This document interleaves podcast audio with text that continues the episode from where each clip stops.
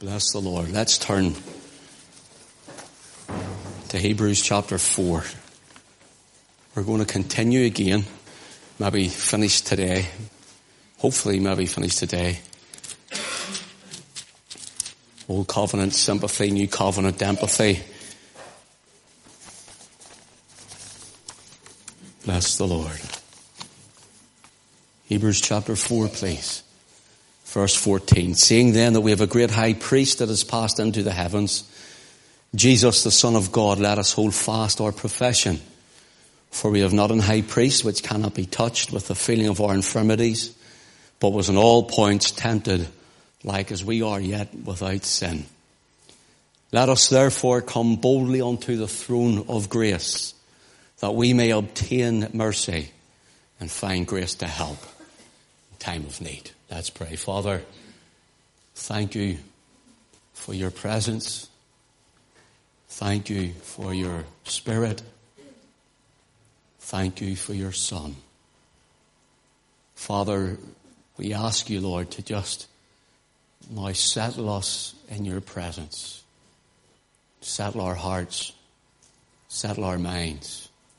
And speak to us, each and every one to the glory of your Son, the Lord Jesus Christ. Amen.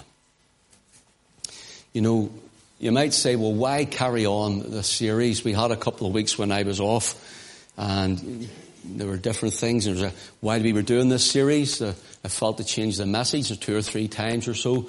So it seems longer than what it is, but it uh, been a long series. It's because at the start I said, I want you to get this into you. And even as I've been studying it, it's been helping me. And as I've studied as we've went along through the weeks, I've been seeing more, adding more. It's blessing me more. And the Lord usually gives the bread uh, and the fish to the to the, the, the, disciples, and then they give to the people. And that's how God breaks the bread from a, a church uh, assembly aspect. He brings it here, we break it, and gives it. We give it then to the people. But why continue on? Because uh, as a, as a pastor going around the church, going around families and getting into homes, you carry a lot of what is happening. And struggles for people and hurts and heartaches and mourning and you, you carry a lot, you see a lot. And even people who are struggling with issues and uh, people who are fearful of things. And there's so much that you hear, you know, you see. And as the Lord is blessing me in this, in my life, so I want to bring it that it may bless you. Break the bread and give it to his people. Remember the old covenant sympathy, and as I said, it's not the best word, but it's the best word I can think of that we can relate to. Sympathy. To sympathize means to come alongside, to encourage someone. You know, sympathy card to encourage at a time of mourning and so on. And, uh, but the difference is here, God is always there with us. Now notice this. Old covenant sympathy, new covenant empathy. Empathy is to walk in another's shoes. In other words, someone who speaks, uh, a believer who comes to help people with alcohol can understand alcohol problems, can speak to an alcoholic about the ravages it does to their body, the things it does to their life, what it does to their families, how it affects their homes, because they've been there. They've climbed that ladder, as it were, and now they're trying to help them up. Same with drugs, same with sickness, like cancer. Cancer patients find some sort of solitude and rest and, eh, eh, and, and comfort when they speak to others of the same, with the same illness. Uh, I can't go and speak to someone. I can tell you what it's like to watch a family member with something like that, but I can't tell you what it's like to have it in my body for, as up to date, I have never yet suffered from that. So you understand empathy is to stand in their shoes. So you can empathize. I could sympathize to try and encourage, but you could empathize. So whatever you have come through, that's just examples. Whatever you're going through, whatever is looking upon at you at the minute, and you're fearful of it, you're worried about it, what you need to see, what you need to understand, and what you need to realize is that in that, God is making something out of you. God is fashioning you. He's molding you. God is bringing you, He's brought you into the body of Christ, but He's bringing you in there for a ministry in the body. All these things are for you and I to understand the ministry. And whatever that may be, you could go, well, list the length of your arm, as we say, uh, uh, and try and show you all different examples, but you know what you're going through. And you know what you've faced. And you know what the problems are. And you know what the fears are. And you know the anxieties. And you know the stresses. And in that, God is working all things out together for the good to them that love God, to those who are the called according to his purpose. Now, God does not give you sickness. Don't get me wrong here. God is not wanting his people to be sick. Don't get me wrong. But when these things come on us, God works for the better through that. Sometimes when we lose a loved one, we wonder, God, how can you do anything good out of this? And then suddenly we realize where He strengthened us when we come out, what He's shown us as we've went through. He's taught us His presence that is nearer and dearer and closer, maybe through that which we couldn't see, experience as we were in it.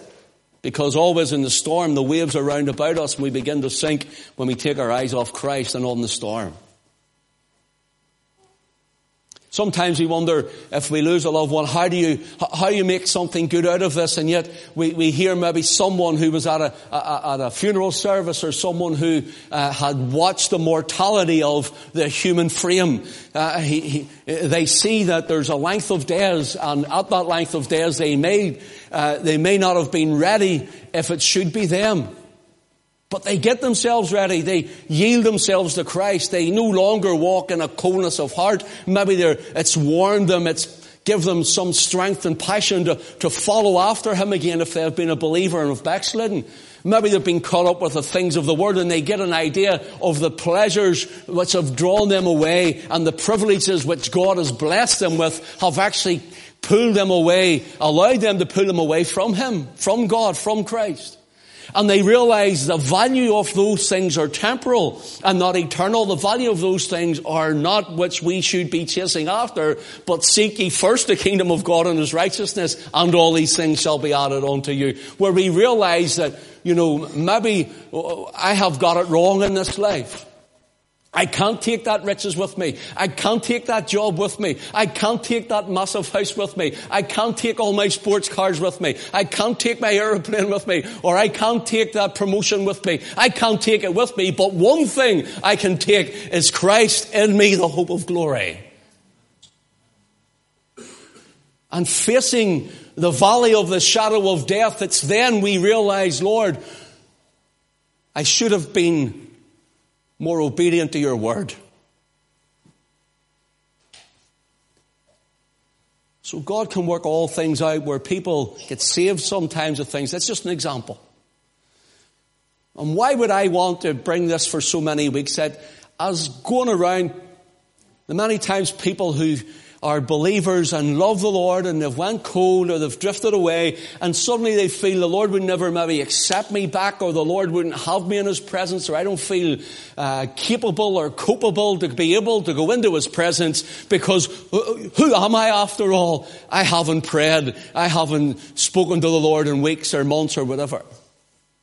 I've sinned and failed and failed and let the Lord down and there's no recovery for me. All different manner of situations and stories that you hear. So the reason that we're on this for so long is that you will hear, you will know, you will take from this, you will carry it home. That not just as we uh, are in our assembly uh, singing praises on unto God this morning, and the Spirit's moving in our midst, and you sense the blessing, and you know that He's there, and but that even no matter how little or how great our temptation or trial or trouble or tribulation is, we know that we have the rock within us. We have the Word of God. And no matter where you are and what situation you find yourself in and what, what place you open your eyes at, you will find that He is there and He loves you. He's there for you. That's the idea to get this into you. Who is this wonderful Savior? Who is this blessed Redeemer? Who is this gracious God? Who is this great high priest that we have? The man in the glory who stands interceding on our behalf for us. Who is he? We know that he is the Lord Jesus Christ because Hebrews chapter 4 tells us. Look at, look at Hebrews chapter 4 verse 14. Seeing then we have a great high priest that has passed into the heavens, Jesus the Son of God. And seeing we have him, what does it say? Let us hold fast our profession. Hold tight in the trouble. Hold tight in the trial. Hold tight when you're mourning. Hold tight when you're sick. Hold tight when you're weary. Hold tight when you're worried. Hold tight, for Christ knoweth all about you. The old hymn writer said, Jesus knows all about our struggles. He will guide till the day is done. There's not a friend like the lowly Jesus. No, not one. No, not one. When your friends forsake you, and when your mother and your father pass away and leave you, then the Lord will take you up. He never leaves you nor forsakes you. He's promised to be with you always, even to the end of the age or the world. Now, notice this. Notice what it says here that he is Jesus, the Son of God, passed into the heavens, for we have not an high priest which cannot be touched with the feeling of our infirmities, but was in all points tempted like as we are.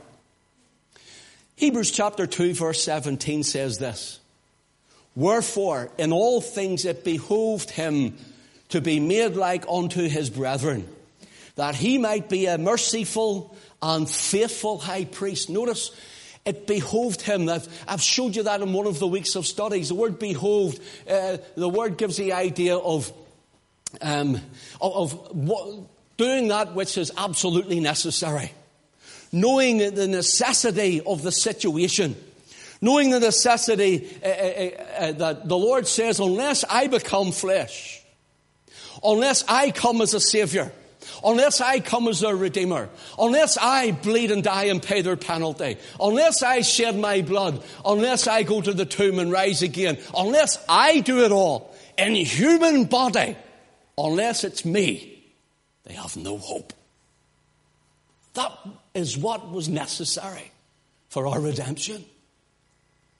That was what was necessary for our salvation. And men are trying to, uh, are trying to work their way and pay their way.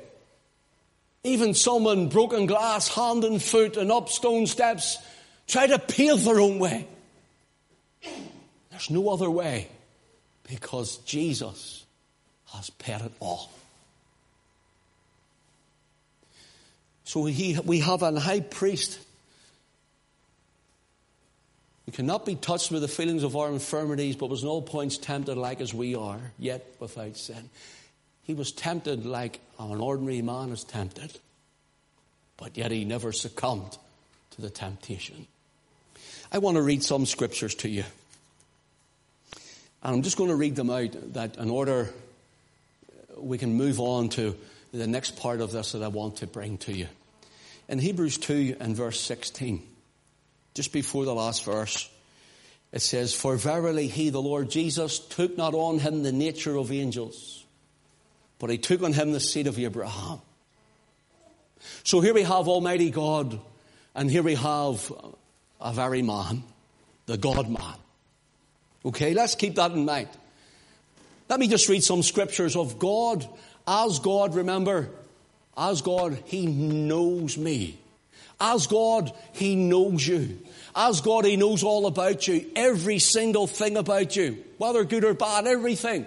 We tell children it, but as God, He knows you. But as a man, He understands me. As a man, He understands you. In other words, here comes the empathy in the new covenant when the Word of God is made flesh and dwelt among us. Here it is when He tasted of our, our, our, our human realm. Hebrews 4:13 says, "Neither is there any creature that is not manifest in his sight, but all things are naked and open unto the eyes of him with whom we have to do." Here's God who sees and knows everything, like looking through a pane of glass, God knows your mind, your will, your heart. Knows everything.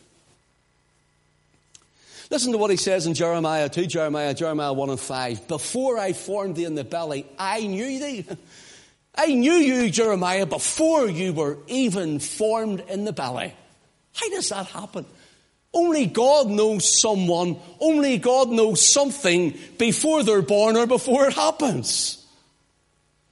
And greater still, he said to Jeremiah, and I already have ordained you to be a prophet to the nations. Wow. In my mind, Jeremiah, I know all about you. Notice this. 1 John 3 and 20. God is greater than our hearts and knoweth all things. Listen to this one. John chapter 21 and verse 17. Peter proclaimed to Jesus, Lord, thou knowest all things. Psalm 139 verses 1, 2 and 3. O Lord, thou hast searched me and known me. Thou knowest my downsitting and mine uprising. Thou understandest my thoughts afar off. Thou compassest my path, my lying down, and art acquainted with all my ways. Listen to verse 4. For there is not a word in my tongue, but lo, O Lord, thou knowest it altogether. In other words, Lord, you know even words before I speak them. You know everything I say. You know the, the good I say. You know the bad I say. And you even know my heart before I know it. How much does God know you this morning? You see, as God, Jesus, the man in the glory, standing in the presence of the Father. He is praying for us, interceding for us. Listen to Matthew chapter 6 verse 8. For your Father knoweth what things you have need of before you ask Him. What do you need? I don't mean I, what is your greed? What do you need? He is Jehovah Jireh, the Lord my provider, not Jehovah Jireh. Sign the empty check, Lord. He provides our need. Notice this. Luke 16 and 15. God knoweth your hearts. What does God know as you're sitting there this morning? What does he read? Notice this Psalm 94 and 11. The Lord knoweth the thoughts of man one old Puritan once said, if the Lord were to show all the sins of man upon his forehead or the thoughts of his sins upon his forehead, it would make him put his cap down over his head that you couldn't see it. What are the thoughts of man this morning? God knows our thoughts. Listen, 2 Timothy 2.19, the Lord knoweth them that are his. Wow then there must be those that are not his. Notice this, Job 23 and verse 10. But he knoweth the way that I take, and when he hath tried me, I shall come forth as gold. You see, God is omniscient. He knows all things. He is omnipotent. He is everywhere at one, or he is omnipotent. He is all powerful and he is omnipresent. He is everywhere at once. Listen to some more verses here. Job 14 and 16. For thou numberest my steps, dost thou not watch over my sin? Every step. See these wee babies? Haven't stepped yet. Told you about when Ellie was growing up. And our Ellie wouldn't walk. Alison was getting a bit worried about her. And things were mysteriously moving sometimes in the house. And Stan was there and he caught Ali on when everybody was had their back turned around in the kitchen. Ali was getting up and walking over and lifting something and walking back again. We missed them, the first steps. We missed them. She was a sneaky wee thing.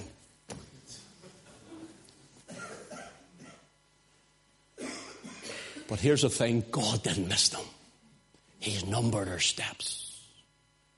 Step one, keep walking. Step two, you're doing good. Step three, Oh, did you fall? Let me lift you. Let me dust you down. And come to me again. I wonder what steps we're at in our life. Wonder what number we're there. Remember, every step in this life is a step to glory. In Jesus' name. Notice this moving quickly. Psalm 56. Thou tellest my wanderings, put thou my tears into thy bottle. Are they not in thy book. Thou tellest my wanderings. The word here for tell us is the word sefer, and it means to count. You count my wanderings. Every road we take Everywhere we have walked, every little path over scrublands and fields, the Lord has seen the indents of every life. Everywhere my heart has wandered, everywhere my heart has drifted, everything that says, Lord, you have known it. You've been there with me. Where is He with you now? What path are you taking? Notice this. The word here also means to rehearse, to relate. God could come to me and you and say, Do you remember? You've done that thing wrong. Get it right. Do you remember you drifted? I was with you there. Every step of the way. Do you remember you were in the, the hospital ward and you were worried for your life? I was standing there beside you.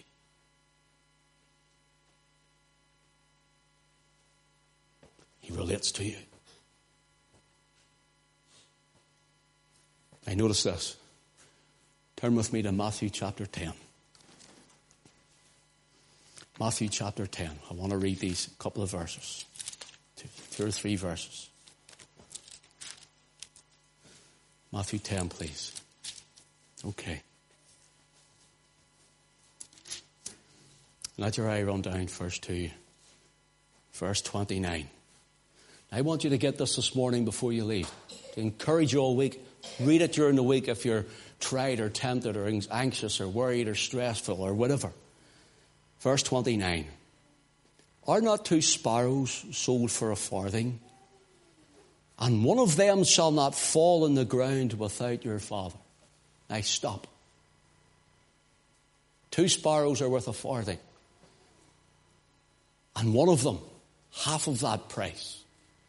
He says, not one of them would fall to the ground without your father. Now, I have preached it and others have preached it, and it's correct in the way we've preached it that this means a sparrow falling to his death under the ground. And that can be used in that context. But the, the, the actual context in the Greek New Testament is bigger. And what it means is to come from a high place to a lower place. It can even mean one little bird jumping from a high branch to a low branch.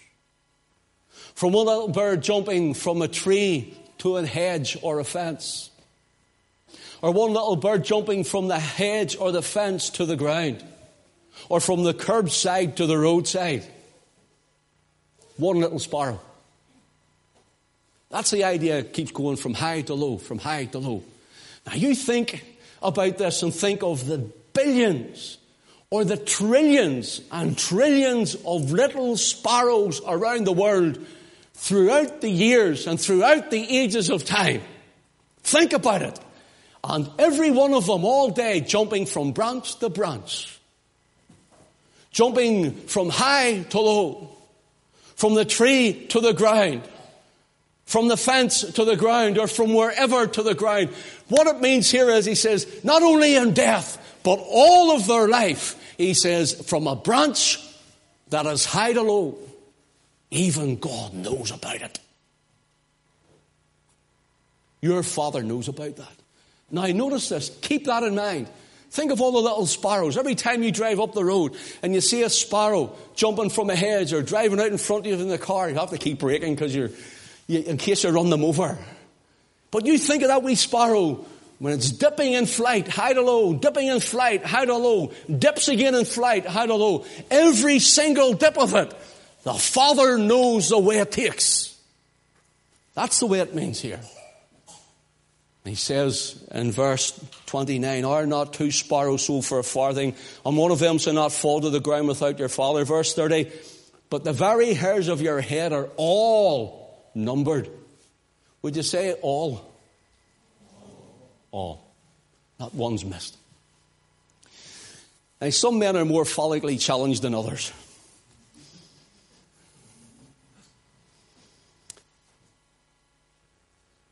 See every hair, uh, brother, that's fell falling out of your head? God has a number for it. Think about it. That's what this says. I believe the Bible. God has a number for it. I live in a house with three ladies. Now, you know what I'm going to say, ladies, don't you? Especially with long hair. See brushes? Or them round curly brushes things? that they, I don't know what you call them, the round brushes. See if you go past, you don't know where it's a brush or a bush sometimes. the three of them in the mornings with their hair going, trilling the hair out of each other, you know, with a brush. And the, the sink. That's another thing. We don't need plugs in our house. You know I'm going to get killed when I go home, don't you? See every one of those hairs? There's a number on it. God knows it. Everyone. Think of the people here. Think of the people around the world. Think about it. What is there, near seven, six, seven billion in the world? Think of the hair that's being lost or falling out. They're being cut. Think about it. And God says, every one of them, He says, I have it numbered. And you think He doesn't know about you.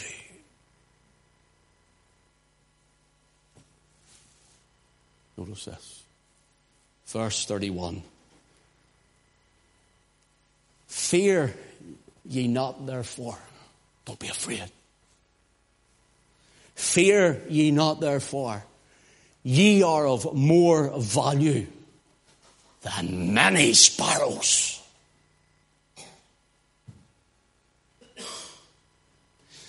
The little sparrow I know that even jumps from branch to branch, who sings my praise at the morning light. There's a connection, brothers and sisters. Keep singing his praise. For you're worth more value than many sparrows that sing in cheap in the morning, who are glad of another day to worship his glory. And redeemed souls run about going, ah, what a life. This is wick. Huh? I used the word wick down in Dublin when I passed it down and didn't know what it was. And had to explain to them. I take it we all know what wick is because we're here at home. But that's what happens. What's this is. I'm no good. I'll never be accepted. Do you still love me, Lord? Will you still receive me, Jesus? He says, What? Brothers and sisters, is that not an insult to the death of Christ? Is that not an insult to what he has done to buy us with his precious blood? To say, What, you give your life for me? What, you shed your most precious blood for me? What, you went to the tomb for me? What, you ascended to glory, risen from the dead for me? And you're my great high priest interceding on my behalf. What? For me? And then we say, but do you still love me? Imagine pouring your love on someone and them every now and again saying, You don't let me know you love me.